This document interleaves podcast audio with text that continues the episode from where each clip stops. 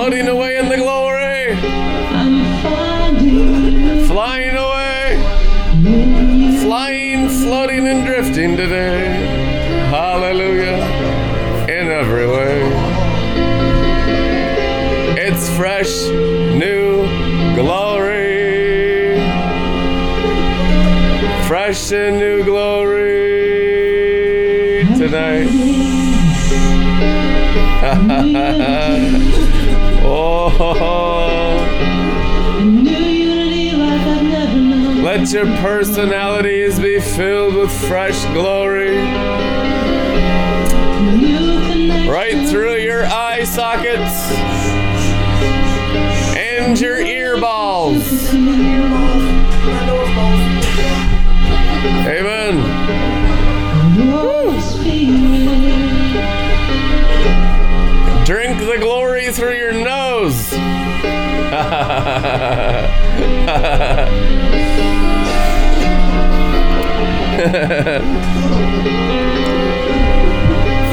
it's time for a Holy Ghost overdose.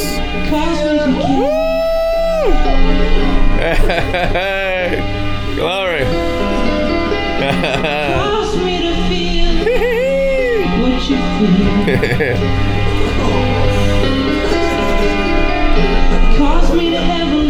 flutter around in the glory a little bit.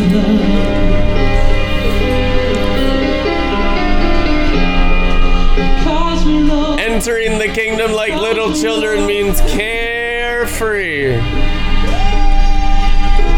Time to do finger painting with God. He don't even mind if you eat the paste. There's an impartation on eating the paste with God tonight. You can chew your erasers off your pencils. It's fine. Hallelujah. You ever bite your pencils and get covered with bite marks? That's encouraged in the glory. Everything fun and free in heavenly glory.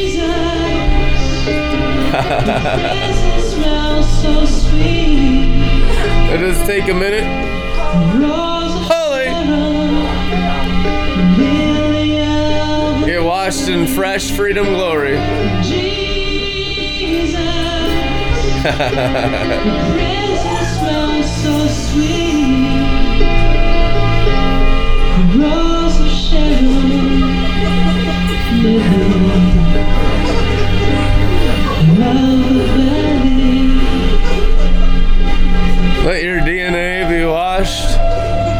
with fresh glory.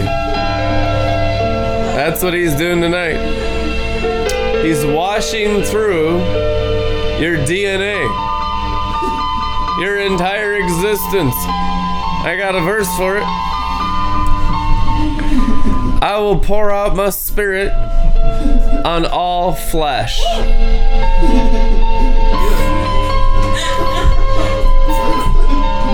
Which means the spirit's gonna change your DNA.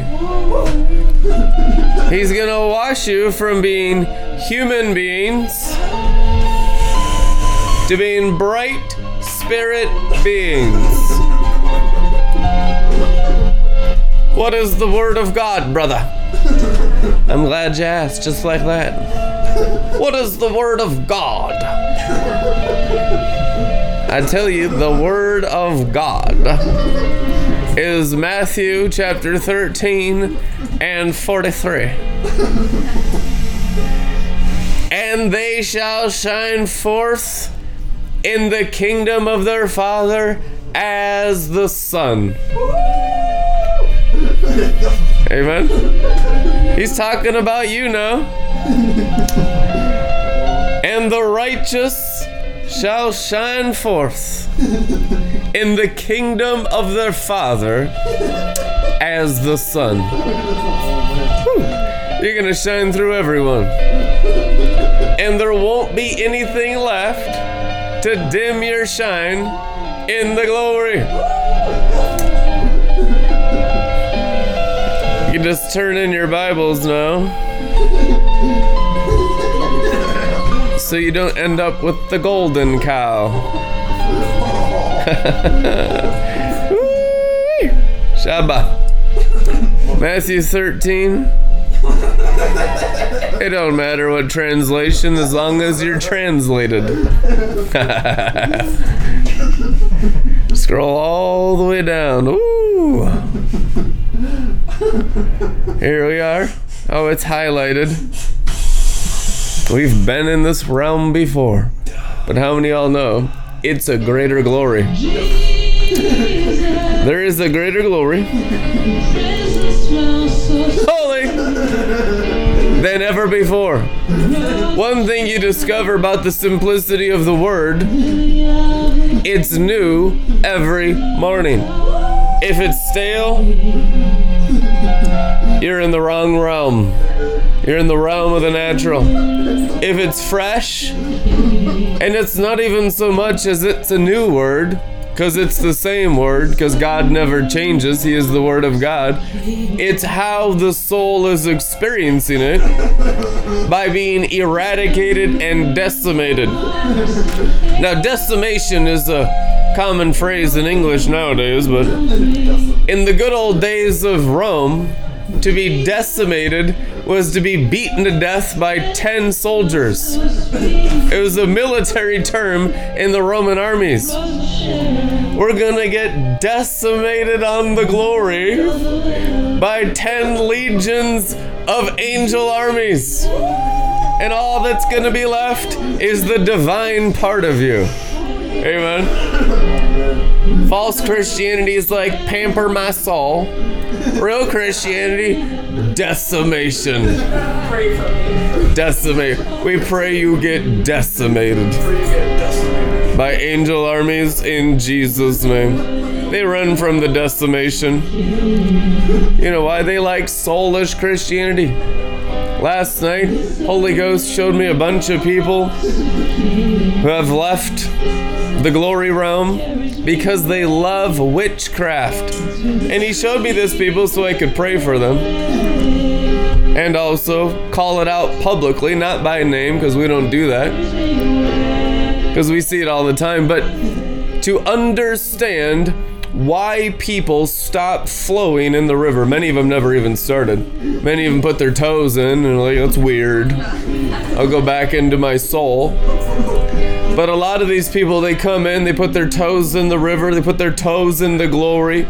They experience the substance of heavenly reality that they've never experienced before. So contrary to the witchcraft of religion that it's weird to them. You know, the animals think the glory's weird, but they're fascinated and they come to the ark anyway. They're drawn in two by two, seven by seven, into the weirdness of God. No, God is extremely weird, and He's not ashamed to call His people weird. It's written in the Word. We are a peculiar people. Peculiar means weird. Because we're so different from the natural realm. Natural minded people, I tell you what, they think those who live in the Spirit are bizarre. I can't figure it out. I've been watching you for five years and I still don't understand what you're doing over there. I don't know how to get drunk on the Spirit.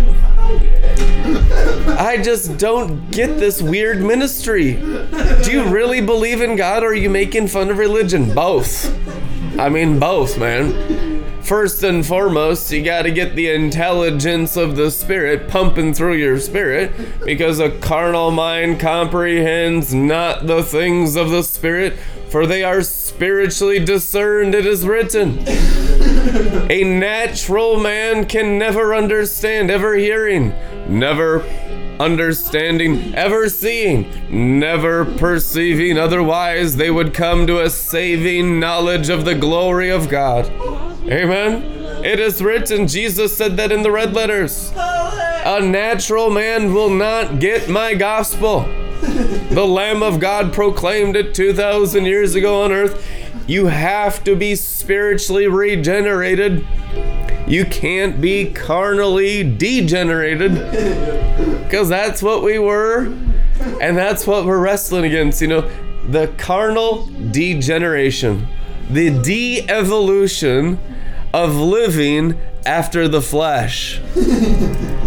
Having a consciousness based on externalism is a de evolution of God's original creation. It took angel like beings, Adam and Eve, and made them like the animals. Not my opinion. Romans 1 They chose to bear the image of animals. That's what it says in the Bible. By choosing the external realm, they bore the images on their faces of birds, beasts, and reptiles and detestable idols that they had made in the image of their gods. Gods that we have not known. Gods that you were not created to know. You know, knowing means having spiritual encounters with the enemy. You are not meant to know an intimacy with idolatry. The soul is meant to live burnt up, crucified by Christ in the glory realm. And we're going to burn away the enemies of the righteous. The Bible says, now let's read it here Matthew 13. We'll start in verse 42 because this is a really, really fun one. And we'll cast them into the furnace of fire. Yes. That's not all, it gets worse. Where there will be weeping, wailing, and grinding of teeth. Oh, hallelujah. Oh, gee, that's not the Jesus I know. My little blanky Jesus. Well, the real Jesus says there'll be grinding and wailing and weeping of teeth. You need the real Jesus today, the one that has consequences for sin, the one that hates witchcraft and sorcery, that even prefer- performs miracles, that real Jesus that doesn't tolerate soulishness, where the goat can masquerade as the spirit. He will violently and viciously correct you and confront you and call you an animal. He says, It is not right to give the children of God's food to the dogs. Can you believe the audacity of Jesus Christ calling these people, these precious people, dogs in the Bible? I mean, you just feel people's hearts going, Oh, God, uh, uh, get me back into my fake Jesus. Not the Jesus that calls people dogs. I tell you what, there's an animosity towards the animal. And false Christianity is kindness to the animal that we are wrestling against right now. Most people have encountered a Christianity that has a kindness to soulishness. We've dealt with it every single day in ministry. This is why so few can walk with us. They get offended because you are force fed, hand fed by bad teachers a soulish Christianity that allows the animal to live. You can live soulishly, you can live selfishly. God can bless your animal. Christianity is an addition to your soul for your soul to have a better life. That's the false gospel, guys. It's that mixture that Christianity is added unto you instead of you burnt on an altar and added unto God that has deceived the whole world. That's called potent sorcery, Babylon the Great. Babylon the Great, the word Babylon, you know, it means confusion, but it's a term for religion of the soul and it's only for believers. Babylon the Great was created by believers. The enemy can't build it because you got to be a believer to get into Revelation. It's the soulishness of believers that we're wrestling against called the Civil War. This Civil War is going to end with the soul going down into the Spirit. And those that speak by the Spirit, live by the Spirit, are called the prophets. And I have brought judgment upon the soul for the reward of the prophets, it is written. Because they live in the Spirit for the Spirit for the development of the original design of the Garden of Eden. They got the blueprint, they got the inspiration, they got the visualization. They understand what God is doing in this day, restoring everything in every way. But the soulish, the Bible says, the carnally minded, comprehend not the things of the Spirit. They're ever hearing, but never understanding.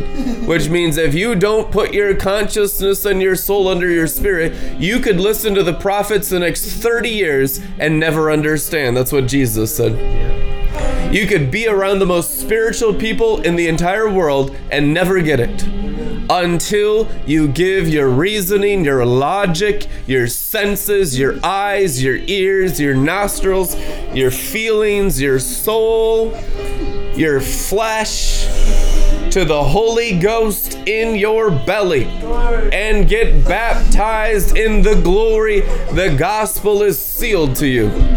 The gospel's optional to you. You have a seared conscience. These aren't things that are completely mandatory for the existence of life in your spirit.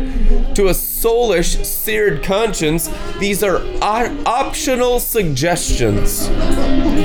But to those with a good conscience who obey the Holy Ghost, these things aren't optional.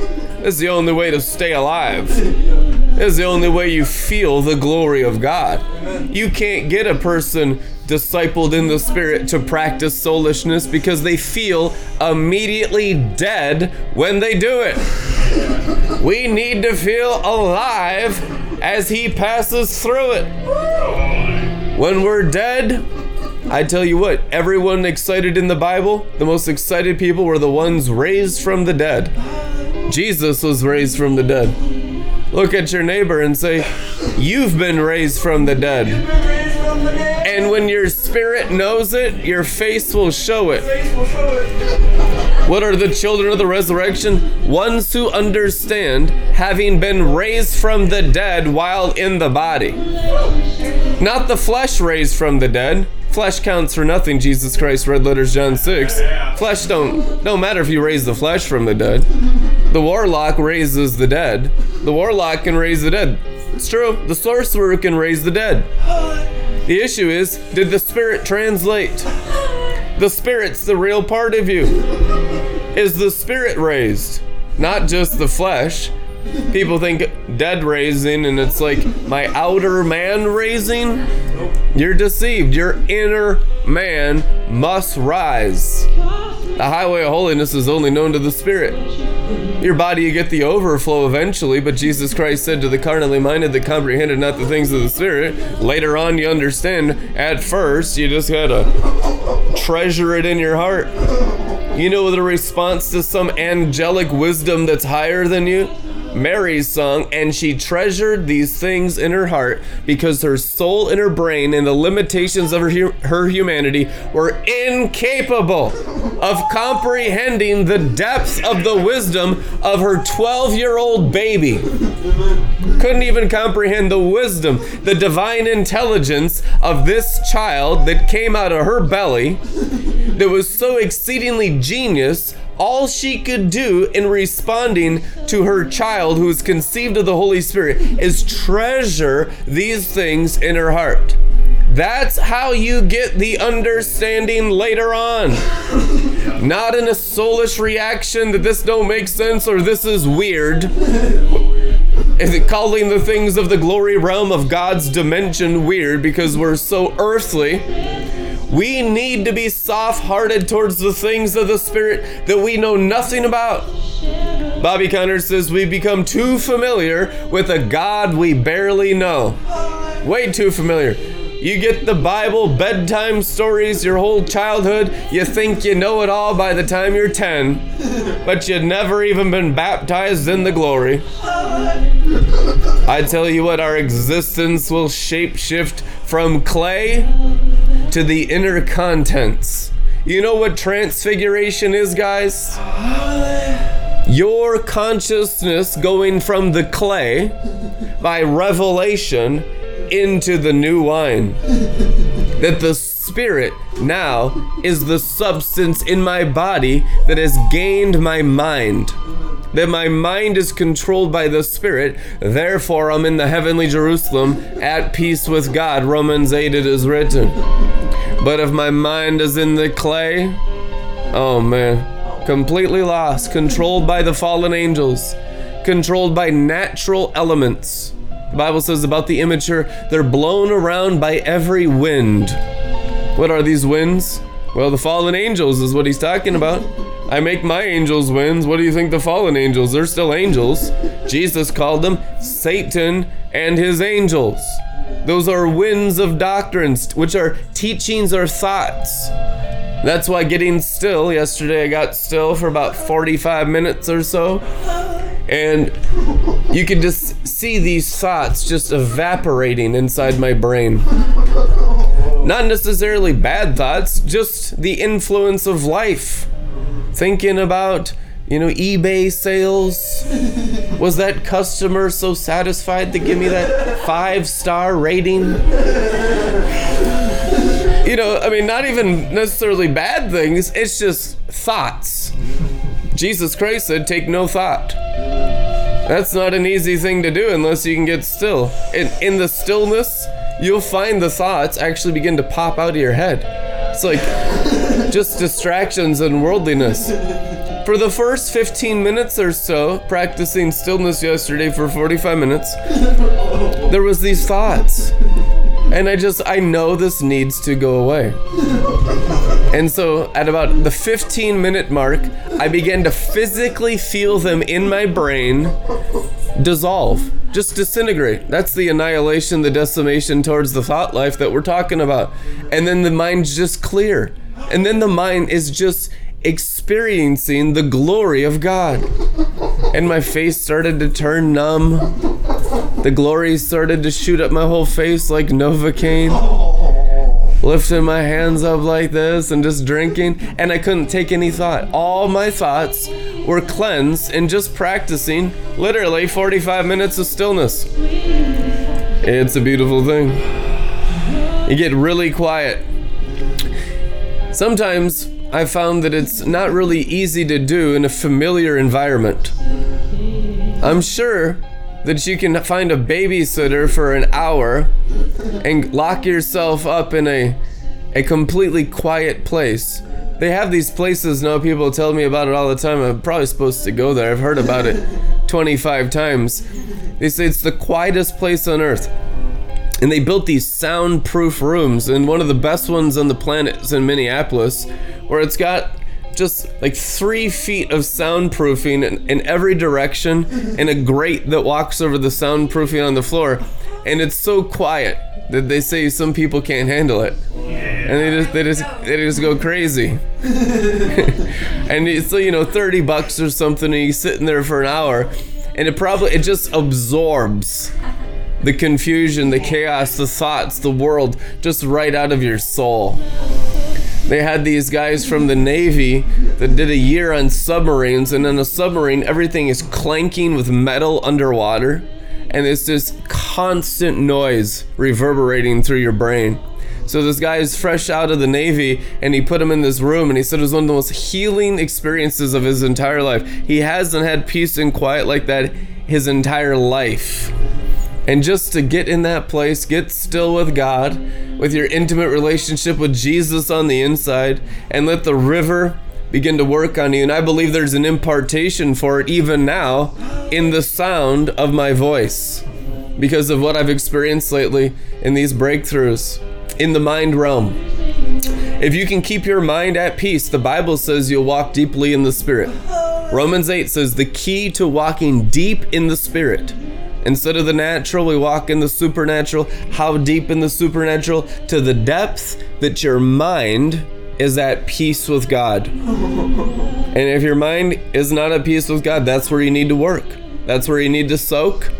Somebody just put some soaking music on. When the kids go to bed at night, just put on soaking for an hour and just get your mind still and release the cares, the thoughts, all of it You'd be surprised. Just little things, little details. Jesus Christ said, Catch me the foxes that spoil the vineyard. Anything that's fighting your spiritual joy is a fox. Ruining a vineyard. The vineyard is the wine of joy, the wine of love, the fruits of the spirit that intoxicate the soul. Anything that's not amplifying that, it's a perfect peace for those that know him. The Bible says, Those that know him are kept in perfect peace in their minds. So it's a rededication of your mind to Christ. And we need to do that in Babylon the Great, that we created out of our own soulish confusion and all of our cares and thought lives that have manifest this world. When our souls become clear, our world will shift around us. That's the crystal clear and sparkling. It's the manifestation of your spirit overriding your soul.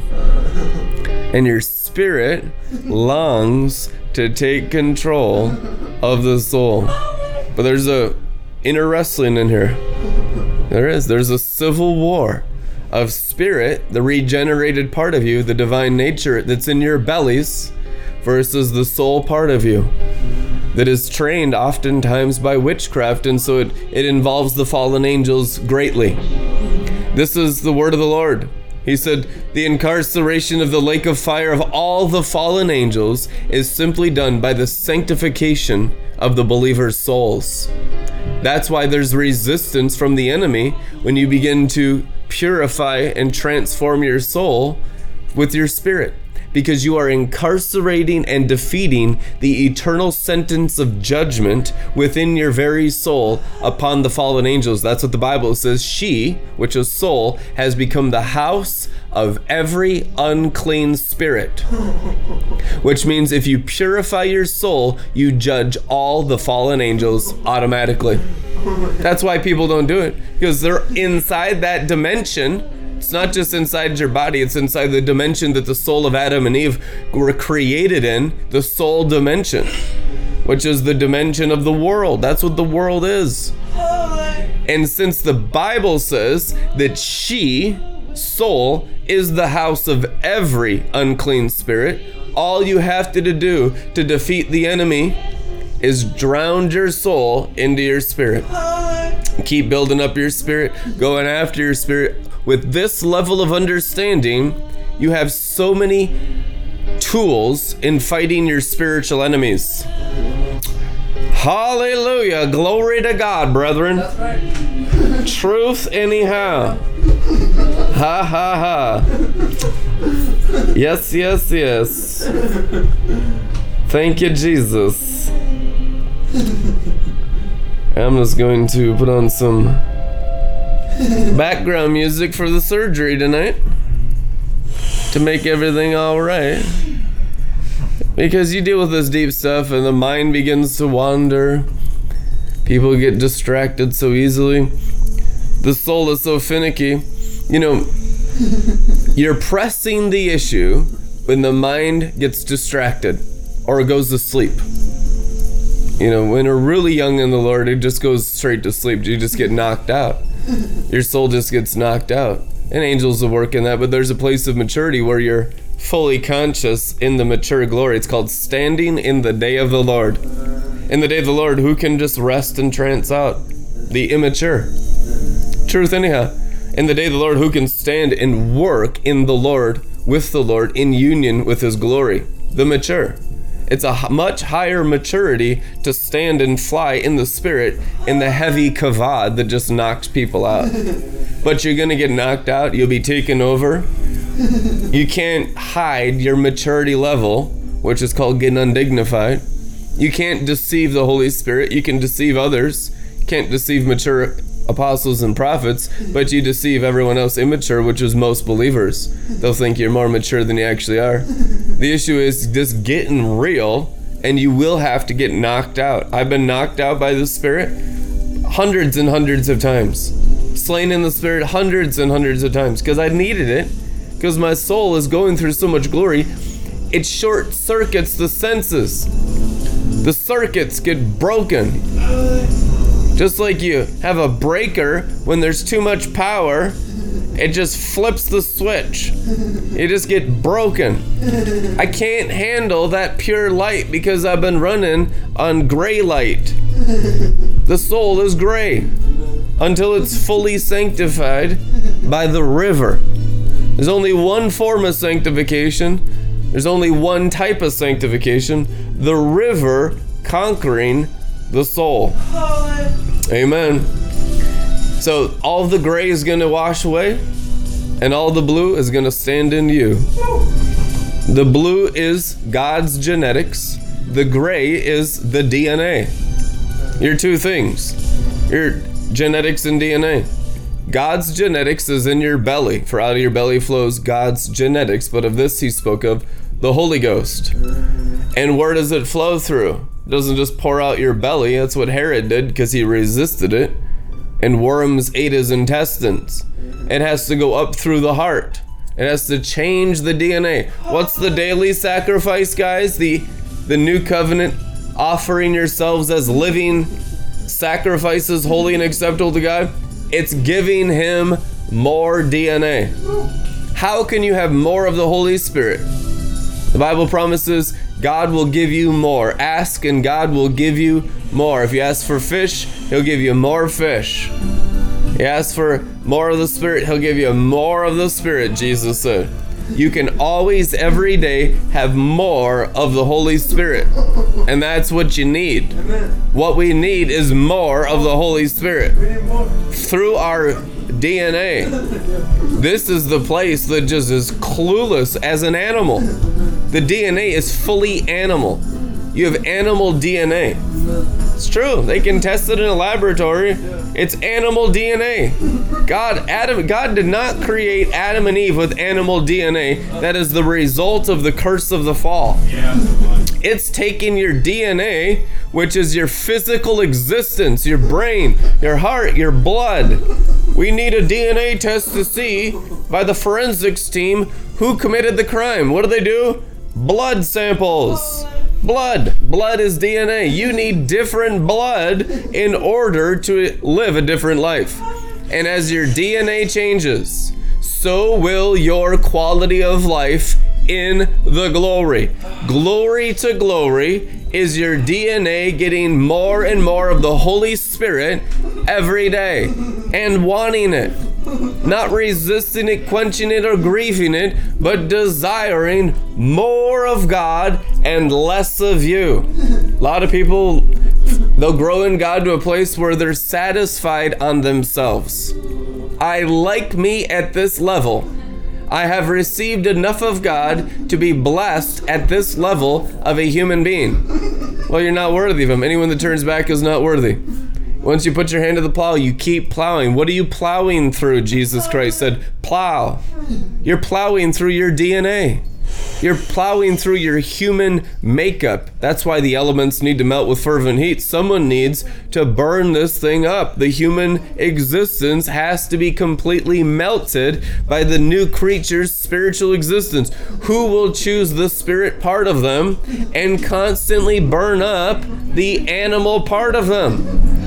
Of these ones, he's not ashamed to call brothers and sisters. These are the ones who inherit Matthew 13 43. Then will the righteous, that's what righteousness is. Righteousness is practicing the new creature in your spirit by the yielding of your brain and your heart feelings. Righteousness is a practice. We know some people practice the occult. You get into a religion, are you practicing that religion? Are you practicing that belief system? Well, the only thing the New Testament prescribes is the practice of righteousness. Now, Pharisees have told you it's just doing the right thing. That's not true. Because no one does the right thing. It's not possible in the new covenant, old covenant, except the Spirit does it. The Spirit is our righteousness. Christ has been made our righteousness. Righteousness is an impartation of the Lord Christ on the inside of your bodies. You have no righteousness of your own. It's called self righteousness. The Antichrist. I hate it. It's the devil. Soulish righteousness is mental illness. But a yielding to Jesus' righteousness is the mind of Christ. Let the mind of Christ and Christ's righteousness rise in your hearts, then you'll enter the rest of heaven's best. Because it'll be God the Father passing the test. You got the same Father in you that Jesus of Nazareth had in him. Now the issue is getting the DNA discipled and fathered are punished and scourged, chastised, which means totally burnt up, burnt out, which is all the worldly influence of the fallen angel's pride, the fallen angel's religion, and the fallen angel's lust. Your DNA can change to the place where you can't be tempted by anything in the world. There's a place of maturity where your spirit and the God sperm genetics, the part of you that can't sin, John said there's a part of you that can't sin. But the DNA is the stuff prone to sin, which just falls short of the glory, have its own beliefs and interpretations of the Bible, dead works, strange fire, taking the things of God and doing it in the soul dimension. These are the sorceries of Babylon the Great. Babylon the Great means great soulishness. The end times are the times of the maturity of the soul and its sorcery, done in the covenant religion of Christianity, versus the remnant of a remnant, which we are of, and so are you if you remain disciples in the river of life, the remnant of the remnant that are disciples of the innermost being, disciples of the river. You'll either be a disciple of the soul in these days, a disciple of the tree of the knowledge of good and evil, and it will come to a maturity of soulishness, which is the appearance of God. It is the appearance of God that is the Antichrist. That tree had the appearance of God. Appearance of God is your enemy substance of God that doesn't have the appearance of God is your friend. That's what faith is. Jesus came walking on water in a storm. The appearance was horrible. Isaiah says there was nothing about his appearance that should draw us to him. That is a reference to the original sin of Eve of being drawn to appearance, the sin of the eyes. The Bible says original sin was committed with the eyes in false appearance of divinity. Divine seeing, seeing in an angel of light. Seeing God, seeing Jesus, seeing the Bible in human eyes. That's the sin of Revelation 3. That you think that you see, but it's the same divining witchcraft of sorcery that caused Eve, your mother, to fall. True story. So you gotta burn their eye sockets out with the ugly of God. We have the appearance of good. We need the ugly.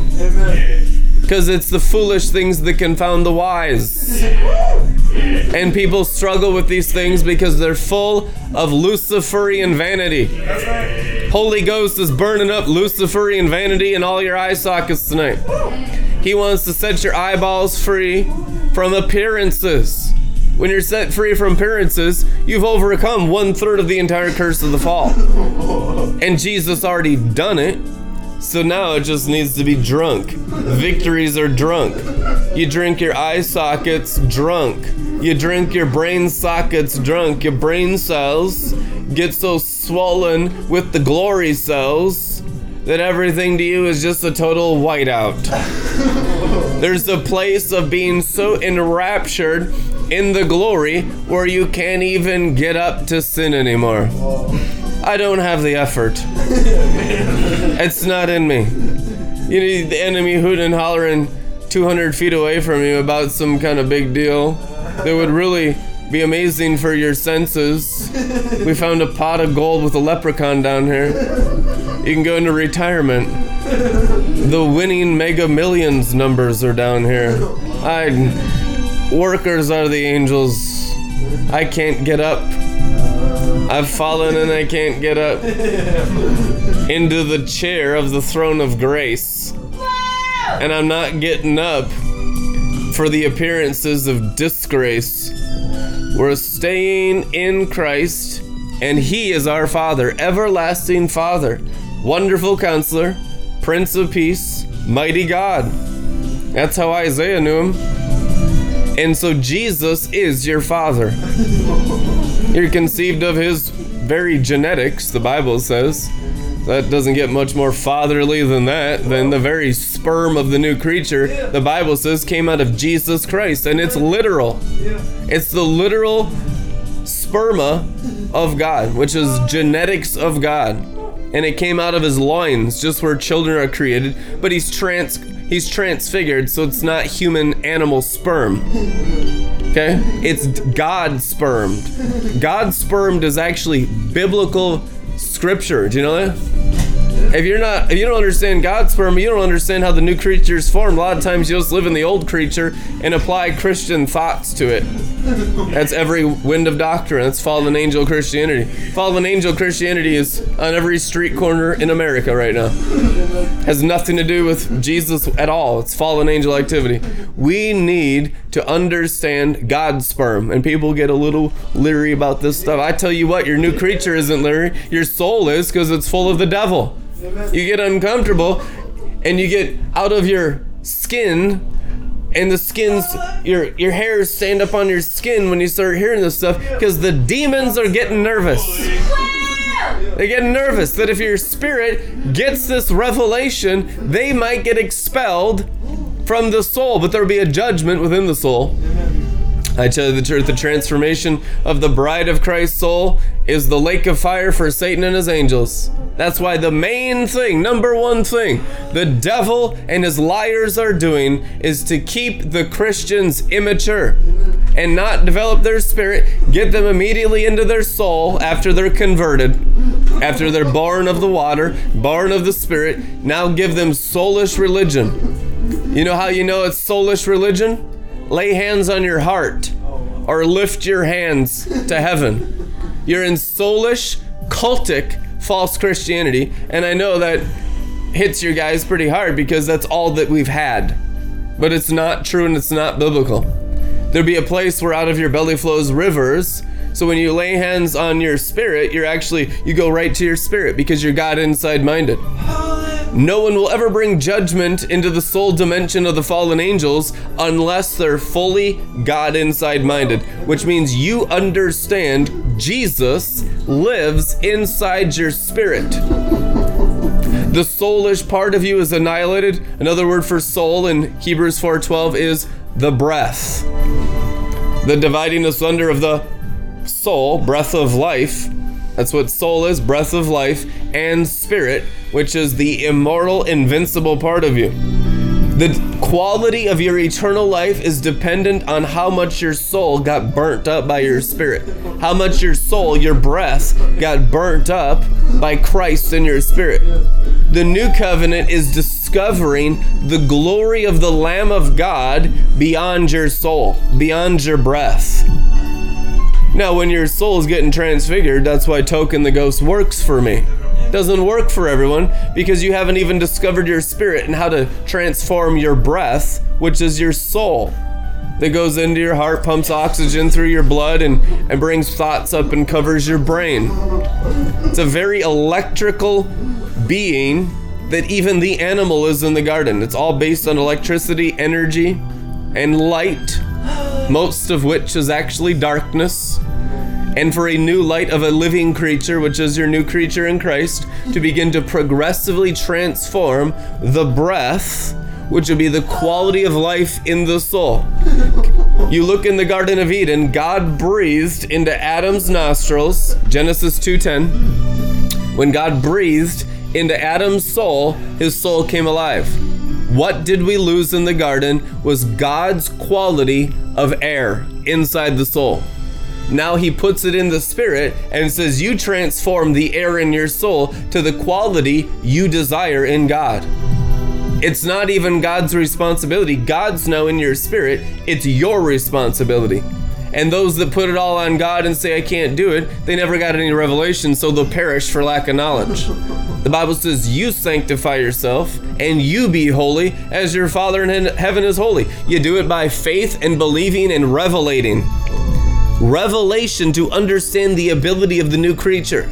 The new creature doesn't just die underneath the soul after it's born again, like you've seen in charismatic foolishness. The new creature comes out and starts changing the breath. I'm not living in a cocoon of the air of this world, of the prince of the power of the air. I am going to force the atmosphere around my new creature to be that of the very glory of the throne of my heavenly Father. You're terraforming your own little incubator, which is called the temple of the Holy Spirit, your bodies, 1 Corinthians 6:19. You're determining the atmosphere and the climate change. We're into climate change. Amen. Climate change is a big deal inside the new creature, so the climate is always the glory realm inside. Amen? Amen. Hallelujah! Yeah! Yes! Climate change glory. Take that, Joe Biden. New creature in Christ. We're going to create the climate that metamorphosizes the animal into a butterfly. You look around you, if you have the eyes of Jesus, it's all worms. Worms. The earth is full of worms. The valley is full of worms. You're the tree of life that cocoons them. The leaves of this tree, you know what leaves are used for? That's where the worm goes into the metamorphosis. It's a reference to transforming the nation's DNA because of your personal transformation. This thing goes viral. It's automatic, it's in the spirit because genetically you're all connected anyhow. So if you break through, it'll transfer through all creation, it'll transfer through every nation. Will you need the word?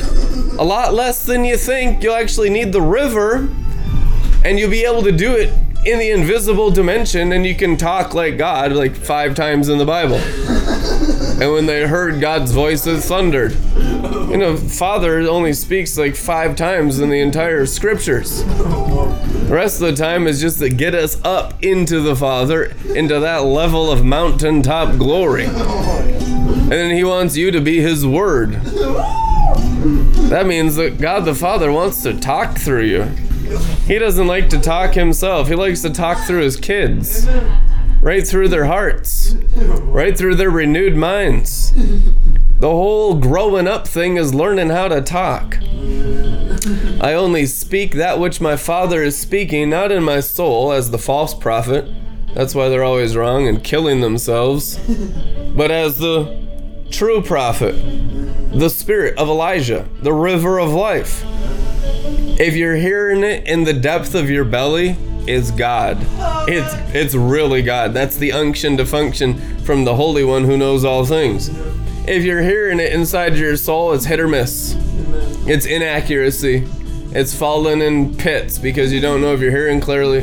That's why you want to test every word to see if it's from God. And that's how you see if it came from a person's soul. They had good intentions. Sometimes they're right. And as we grow in the prophetic, and you're all prophetic, you'll get more and more accurate, which means only speaking out of your belly and not the organs, your spirit. Only speaking out of your spiritual stomach, that is the treasure house in the temple. There's a treasure house. The more and more you learn to speak from your spirit in your belly, the greater the treasure that comes out when you talk. People can't recognize treasure. They didn't recognize Jesus. He's the gold man. Pure, pure gold. Every word was treasure out of his mouth. And it was treasure. And the ones that started to get it, they started to treasure his oh. words in their hearts. The Bible says they treasured his words in their heart. Most of them didn't. They didn't treasure the words at all. They let them fall by the wayside. You know what happened? The, the Gentiles picked them up and put them in their bellies.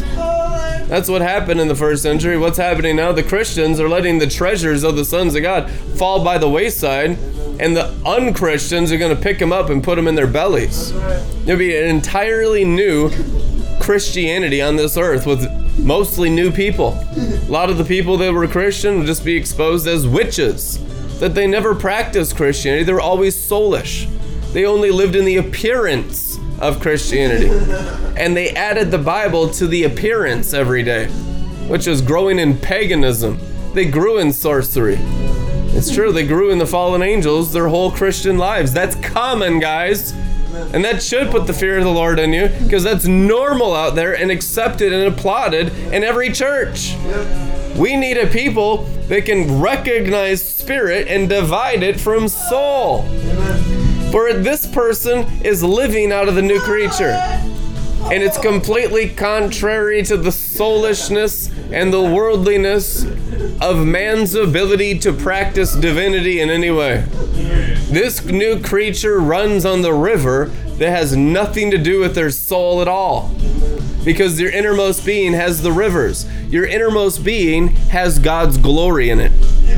People don't feel God's glory because they're so far removed from their own spirit. I don't feel the drunkenness It's because you're so caught up in paganism and witchcraft and religion and sin and selfishness and fallen angel sorcery. You've have been led astray that far from your own spirit. Repentance means return to your own spirit, and there you'll find Christ. But you'll have to repent of all the stuff you filled your soul with, which a lot of times is foul, detestable birds, atmospheres of the world, opinions of fallen angels. And all of it has to burn, which means you will have to burn your witchcraft scrolls in your own breath which is in your own soul, in order to return to the pure glory of the pure river of life. This is why it's hard for Christians to repent because we become a bunch of stuck up know it alls full of Christian knowledge that don't even have a relationship in the glory of God in our innermost being. We've become haughty with pride of knowledge. Oh, it's a major thing. It destroys most Christian souls. That's why you gotta stay like little children, which is clay in the potter's hands. A spirit that's constantly feasting out of the Father's hand. And that spirit that God has placed in you has a different type of intelligence than the animal. It's totally different. It's liquid, it's rivers of intelligence.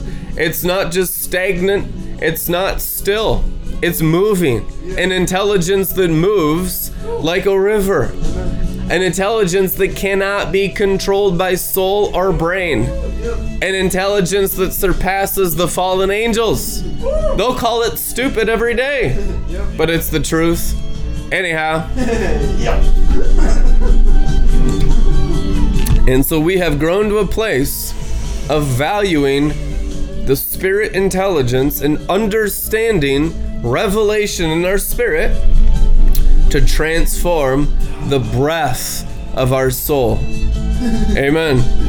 And as spirit gets built up by faith alone in Christ, you're saved by faith in Jesus Christ, which is faith in the word of Jesus. The words of Jesus in your spirit are what progressively save you. And the Bible says you have to work out salvation with fear and trembling. There's a working out of the word in your spirit, which is the glory of God piercing the breath of the soul. And the soul, when you begin to pierce it with the spirit, begins to hurt and affect the fallen angels. It begins to slay them and strike them down. This is how principalities actually fall. Principalities don't fall by you popping out of your body and hitting them off of a cloud, and then they go down and you stand on the cloud. That's insanity. Principalities fall with the glorification of your soul possessing once again the entire universe. Yeah. Oh, hallelujah. That's what Adam and Eve did. The Bible says they had dominion over all the animals. What part of the world did the fallen angels take when Adam fell? The Bible tells you the heavens. So, how did Adam have the heavens and was able to give the heavens to the fallen angels? It came in the forfeit of glory in his soul, which was the change of breath from the glory realm to mere animal oxygen. That's how they fell. They were stuck with oxygen. They didn't know about oxygen, they didn't have oxygen. They had glory, they were in the heavenlies. They had dominion over flesh, they had dominion over the earth. Take dominion. Yours is the heavens. The heavens are my throne. I think the Son of God, Adam, had the heavens as his throne. God created them perfect in the fullness of his glory, and they lacked nothing. Now, through our fallenness and our constant mistakes for 6,000 years, we have the restoration of all things, which is the universe, back into the original design, which is all in the conquering of the soul, the breath, in your brain, in your lungs, in your mouth, in your eyes, and the breath transformed by spirit transforming the atmosphere in the soul, spirit to spirit, glory to glory, which is completely changing atmospheres. Glory to glory means that my soul has a different quality of light in the breath. That's why miracle workers can blow on someone and they get blasted and slain 20 feet back in the air. When you blow on a microphone, the breath releases that energy and electricity and everyone gets slain out. I've seen it a hundred times. It's because there's so much of the spirit inside the breath. Amen. So we keep transforming our souls from glory to glory by the spiriting of the Lordship of the Holy Ghost. Amen. It is He's spiriting you away into a greater glory. He's going to shake your souls and stuff's going to shake out of you. Dead, rotten fruit, ideas, teachings, doctrines, judgments about yourself, judgments about others, judgments about me, judgments about whatever. All your judgments will be erased. Jesus Christ said, and this is the key of revelation in the Bible, that you judge with specks and planks in your eyes, which is soulishness. You're judging as mere men, judge as God. Psalms 82. Because you're judging as men, you'll die as men. But if you judge as God, you'll never die because there's no death in God. It is written, Psalms 82. The issue is you're judging. Your judging is crap. Amen. Your judging is garbage. The soul judging is suicide. That's right. The glory realm just fast forwarded it and accelerated it for Judas Iscariot.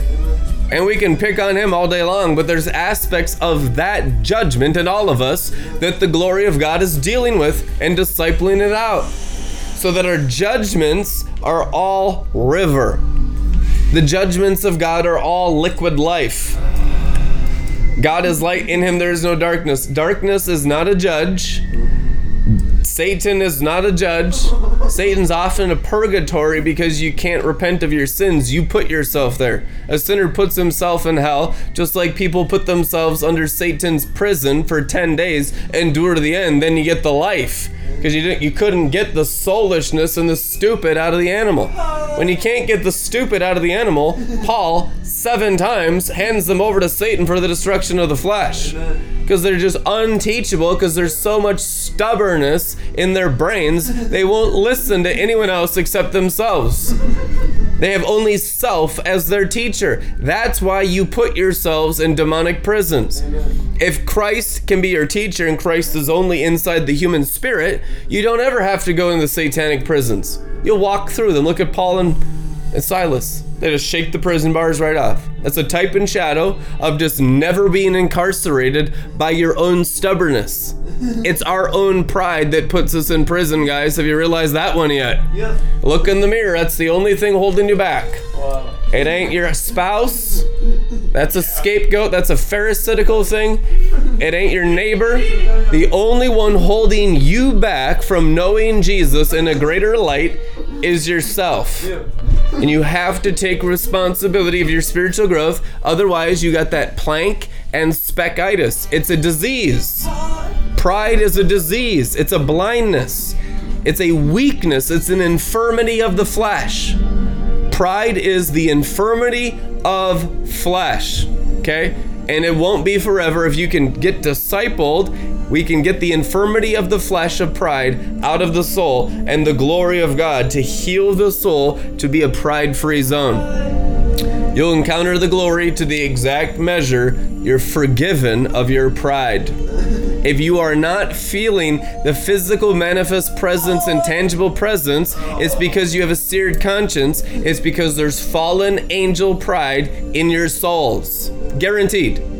And to get the fallen angel pride, it will take the sword of the Spirit, the Word of God, revelations of divine love, of the Spirit of glory to come into your soul and attack that stuff. That's why preaching is soon I will come to you with the sword of my mouth, Jesus Christ, red letters, and destroy that part of the soul and impart my spirit. Seven torches blazing of spirit into the soul, the transfiguration of the soul comes through violence. Yeah. Violence, the sword of the spirit. The sword working in the soul. Each room of the soul, of the circumcision of the heart of the soul, comes forth by the word of God, attacking the creatures that are occupying those seven interior castles. Kindness towards those creatures means the soul cannot be transformed, guys. Kindness don't work towards demons. Kindness works towards the spirit.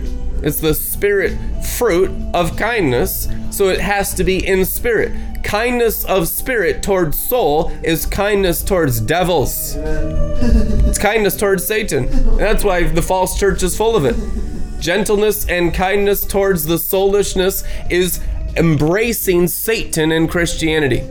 And he's everywhere. That's why a false father, sorcery, soulishness, using the gifts for self, all this stuff, and it has not prepared us for the days of Noah because we've been nice to demons. Psalms 82 says the same thing. You tolerate the persons of the wicked. Who? The covenant people tolerating the wrong spirits in the soul. We come with the sword of the Spirit. Paul says, I will come with the sword. I will come with the word of God preaching to you the gospel and its glory into the soul, and we will burn that stuff out of the heart.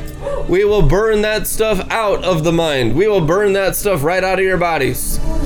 It's a baptism of fire. At first the Spirit, then the fire. The Spirit's nice and gentle, just washing through you. Then guess what? A progressive baptism that's not nice and gentle. Fire is violent.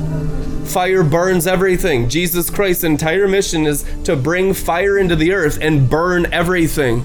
That means that everything will be destroyed by Jesus Christ's fire and there will be a new earth and a new heavens through the violence of his righteousness, which is the fire of the high priest of the new covenant.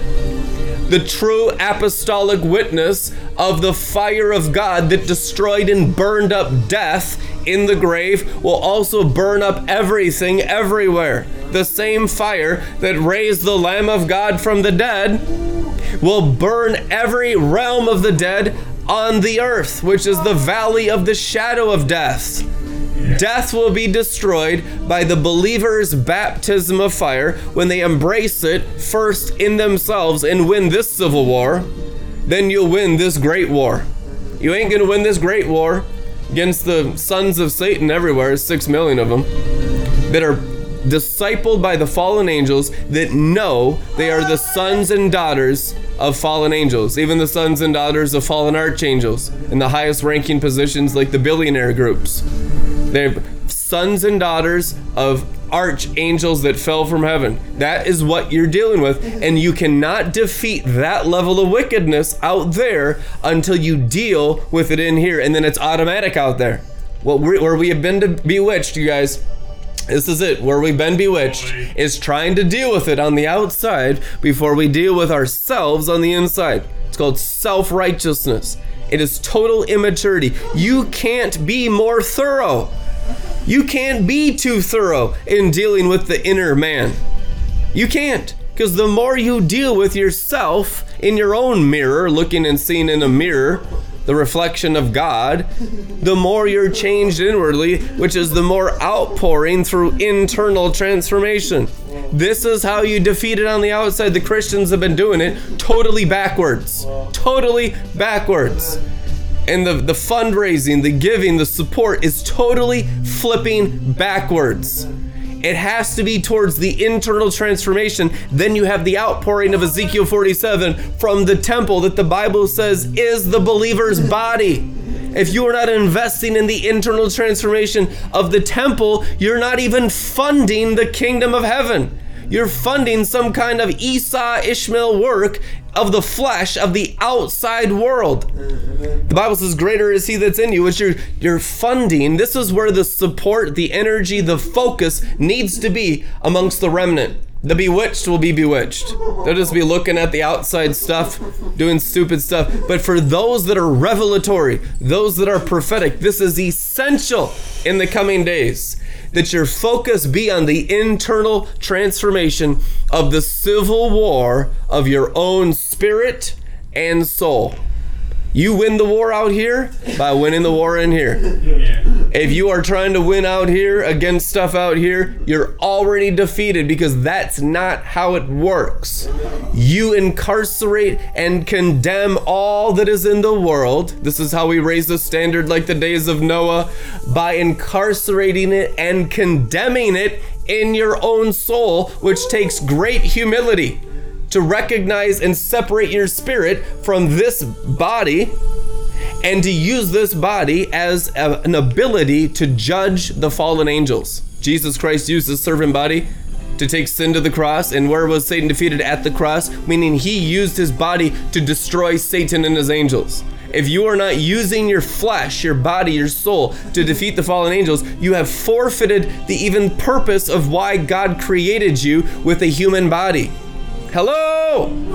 The purpose of it is to destroy the works of the devil, and you have that ability in you if you have the revelation, the activation, the understanding, the prophetic anointing imparted into you, that we are imparting into you. You can use that servant body to bring great transformation to your nation.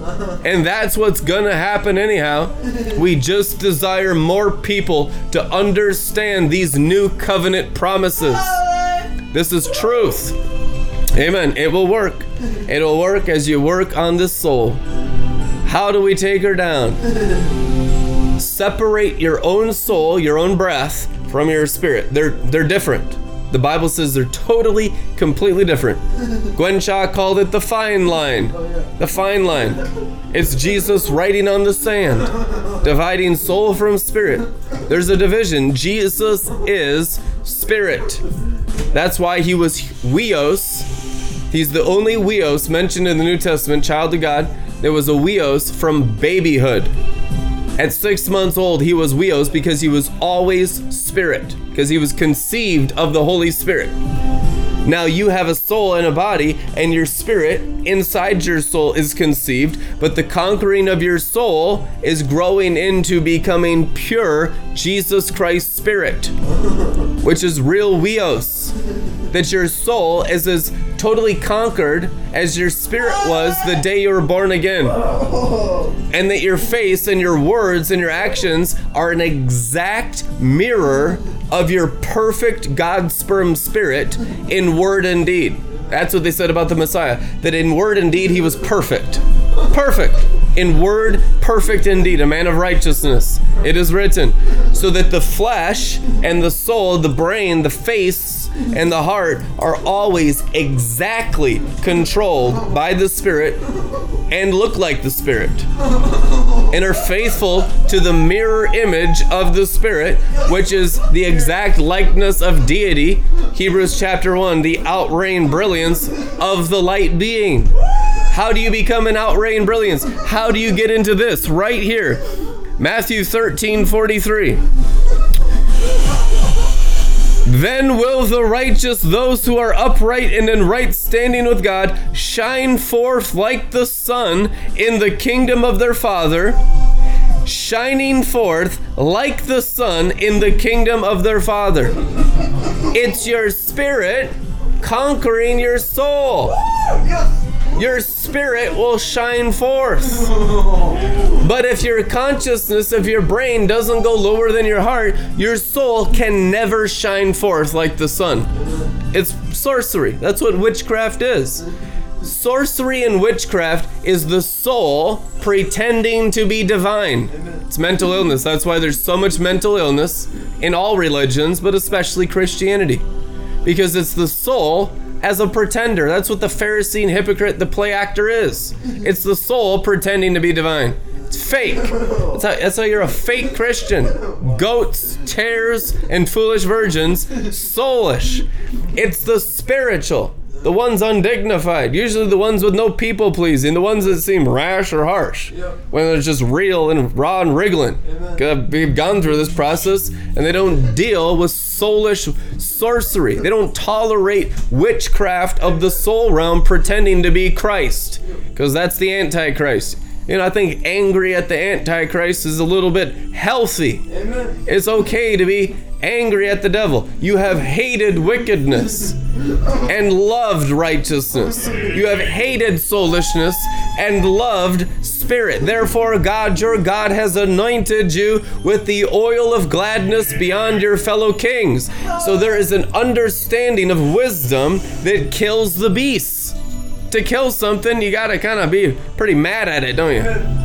Yeah, I am so angry at the soulishness that I've killed the beasts.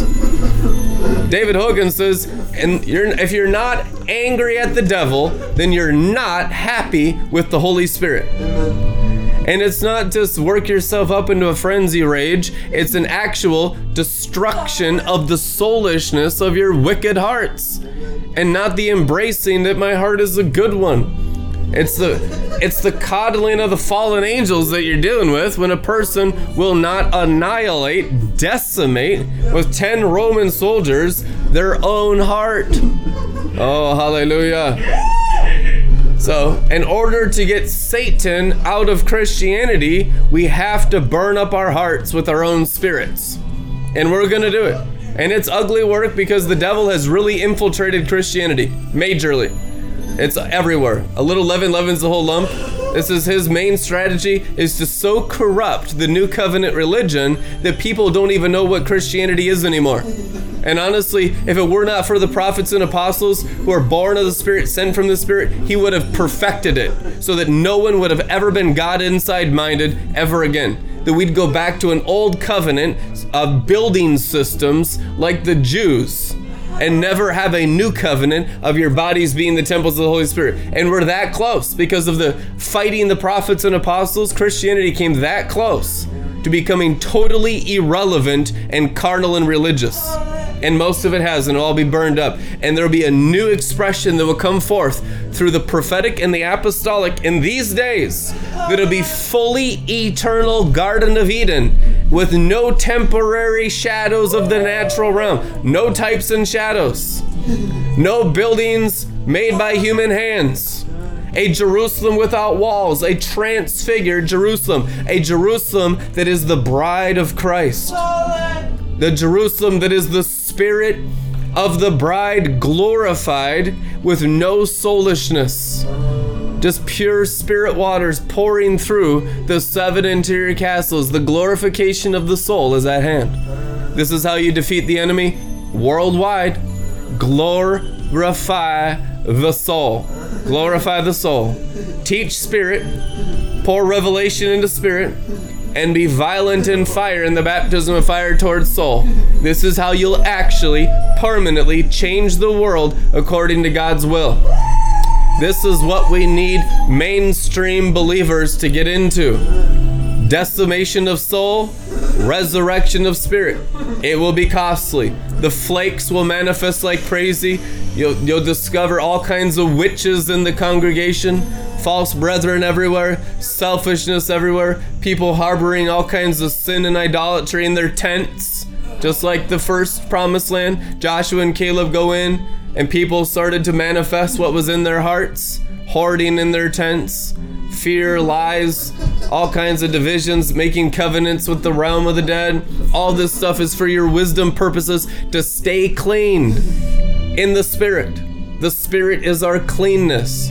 Those who have white garments shall walk with me, Jesus Christ said. They shall walk with me in white. What does white mean? It means spirit has conquered heart and brain. That's it. The only way you walk with him in white is if you conquered soul, heart, and brain. If your spirit has conquered the breath and the mind, you'll walk with him in white. If not, you won't walk with him in white because you have gray. It's gray matter. You're not walking with him in gray. Jesus isn't in the gray. We're in the gray, and we're burning the gray up with teachings of the glory, the knowledge of the glory, the white, the white of Jesus, the white eagle, the white dove, the white throne judgment seat of Christ. These judgments are towards the gray that are only inside Christian believers and even charismatic believers. You have to be spiritual to embrace the white throne. You don't get more spiritual than that. That's as spiritual as it gets. That's the pinnacle of spirituality is the white throne judgment seat of Jesus Christ. The second Adam, a life-giving spirit. That's as spiritual as it gets. So the soulishness in the gray is under judgment. And the fastest way to grow is letting those judgments towards the DNA, those judgments towards the breath, getting undignified, getting vulnerable. And some were suffered public humiliation. You know, I, have suffered public humiliation a hundred times in ministry. But you know what? The public humiliation, which is a rejection of worldliness and an embrace of Father God's glory. Amen? That's what's totally biblical. I mean, Jesus Christ hung naked on a cross. You're not going to have to hang naked on a cross, but there will be prophetic acts that will get you undignified out of the clay of the outside into the sacred contents of the spirit on the inside, which is how your brain gets set free. You're transfigured by the renewing of your mind from your mind being on the outer clay, which is demonic influence, into the inner ointment, the sacred ointment. Hallelujah. The anointing oil will pull your brain into your spirit and you will have the mind of Christ. But if your mind's on the clay, just forget about it. You're going to go around the mountain, Kadesh Barnea, a wander in the wilderness of your own soul with all your own opinions and ideas of self righteousness another hundred years, and you won't make it. You have problems, mental illness, you be delusional, you go off as a lone ranger, everyone's wrong except me. You know, we've seen that a hundred times. How about we get into the river and we understand the river is our righteousness? Everyone's wrong except the river of life. There's nothing right about me except the river of God flowing through me. Out of your belly flows God. God is righteousness. You got to get out of the self righteousness, the clay mindedness, the clay righteousness, the creature righteousness, the heart, soul, information, knowledge righteousness is an abomination to Satan and his angels, the tree of knowledge, good and evil. And we get into the liquid righteousness of getting the whole heart and mind undone from the world. And you begin to float around in the sauce within, it begins to get brighter and brighter in there because you're growing in humility, because your righteousness is now based on a river that's gifted to you and not by anything you've done in the clay on the outside realm. Understand that? The glory realm is a gift on the inside. You just progressively learn for your brain and your heart to enjoy it inside the body, inside the clay. And then your cup will overflow with the works of the glory. I don't want my works. I don't want your works. We don't need human works. We want the works of God's glory. His glory does all the works. Jesus Christ said, It's the glory in me, the Father of glory in me, who's doing the works. But if the brain and the heart are attached to the outside, you'll never have true works. You just have false works, irrevocable gifted works, all kinds of human nonsense everywhere, division everywhere, until we have a rock solidness in the spirit of glory that has conquered our hearts and brains. Then we'll have unity of the brethren. Then we'll have one expression of God on earth through one bride of Christ with many members of all nations in the same spirit, in the same understanding, which is a blazing torch, wisdom, understanding, counsel, might, knowledge, and the fear of the Lord, blazing through all of our crucified with glory souls. Crucified with Christ, crucified with the fire. You've been baptized in the Spirit. You need to be crucified now in the fire of His glory, which is the total decimation of your consciousness connected to the world. And your consciousness will be decimated to only being connected to the kingdom of God.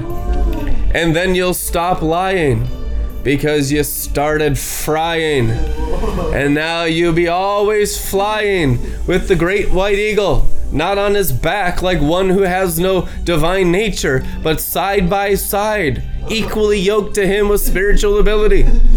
He doesn't want just a baby. He wants someone who knows how to live and move and have their being in the same Father with the same ability.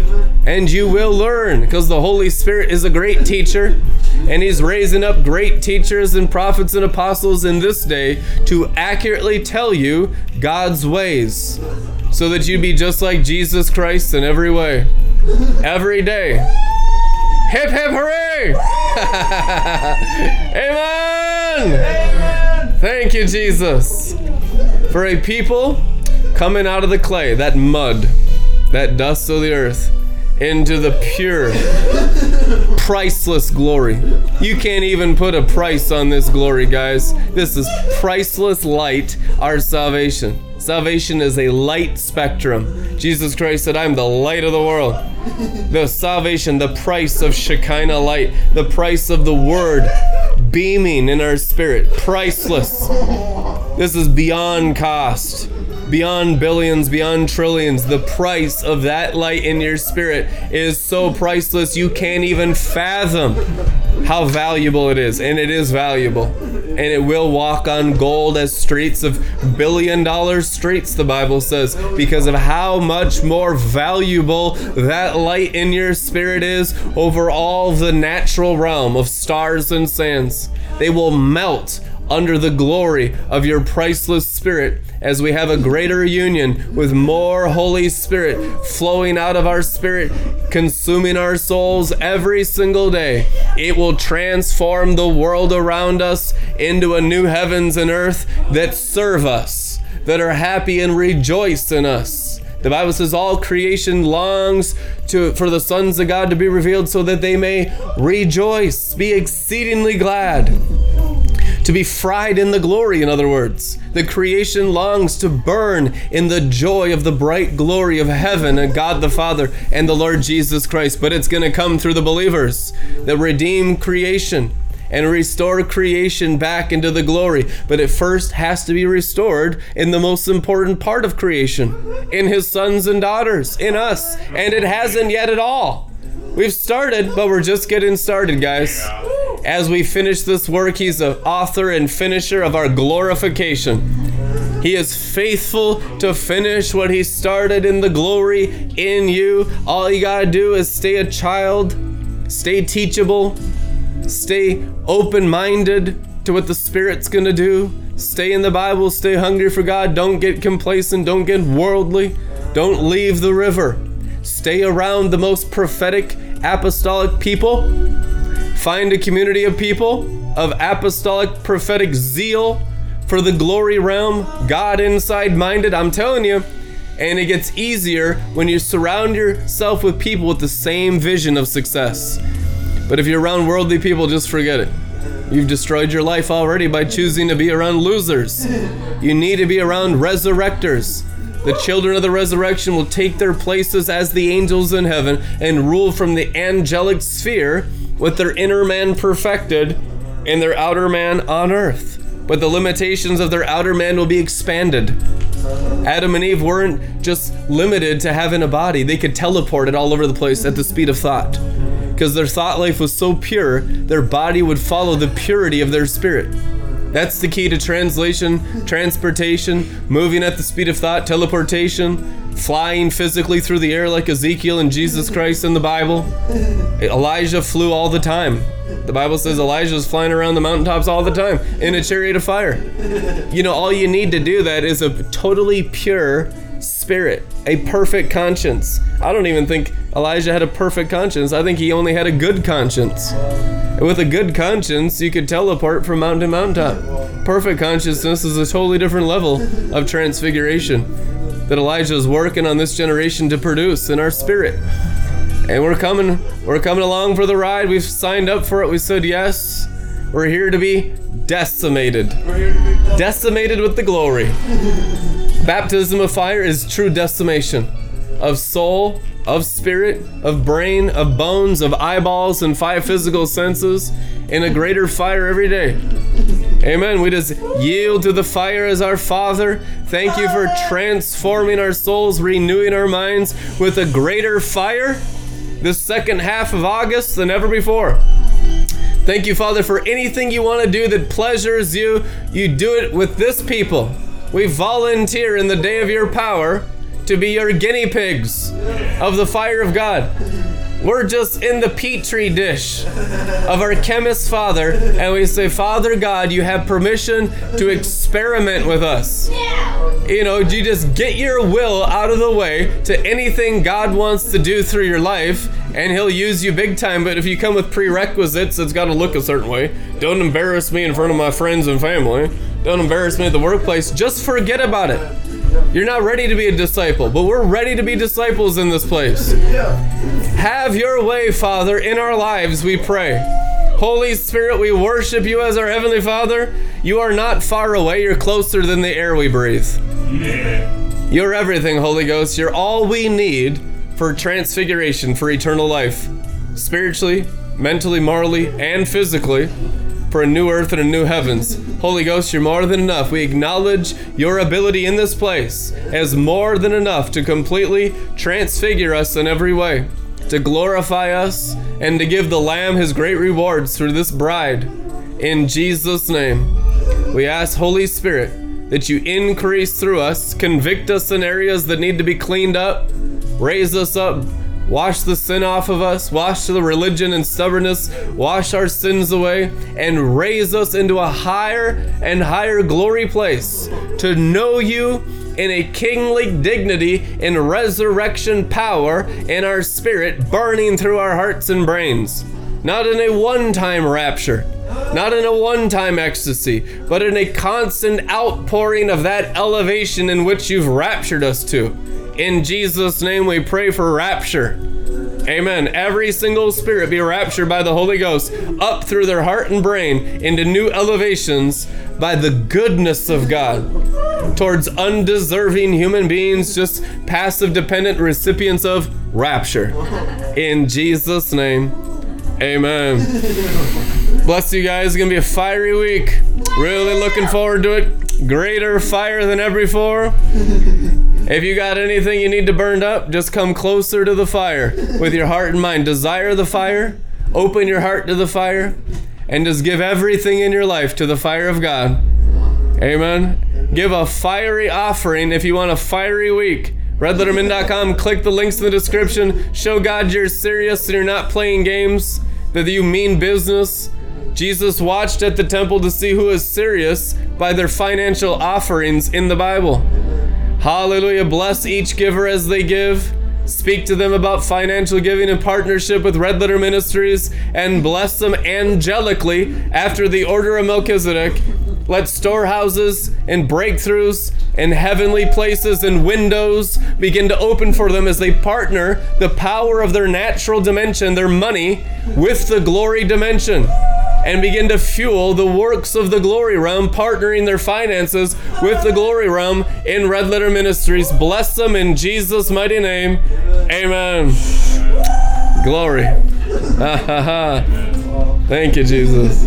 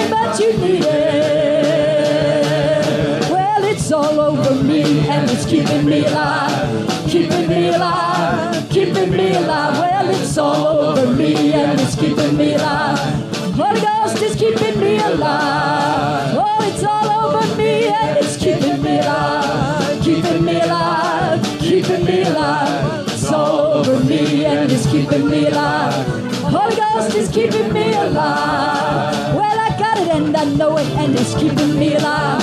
It's keeping me alive. It's keeping me alive. Well, I've got it and I know it, and it's keeping me alive. Holy Ghost is keeping me alive. Well, I got it. Got it. Got it, I got it, I got it.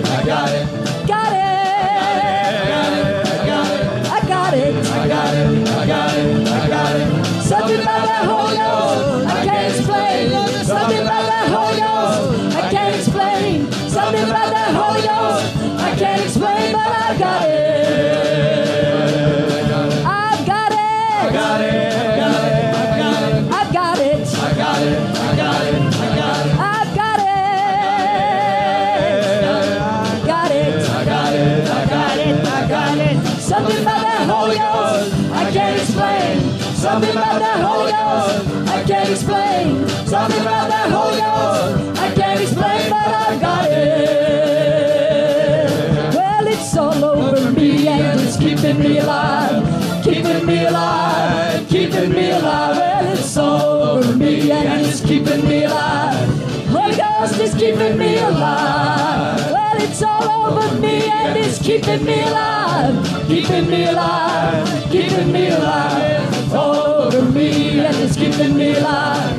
Holy Ghost is keeping me alive. Well, I got it and I know it. It's keeping me alive, keeping me alive, keeping me alive. Well, I've got it and I know it. It's keeping me alive. Holy Ghost is keeping me alive. Oh, I got it and I know it. Keeping me alive, keeping me alive, keeping me alive. Well, I've got it and I know it and it's keeping me alive. The Holy Ghost is keeping me alive. Oh, I got it and I know it. It's keeping me alive, keeping me alive, keeping me alive. Well, I've got it and I know it and it's keeping me alive.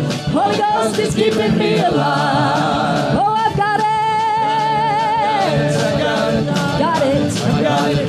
Got it, I got it. I've got it.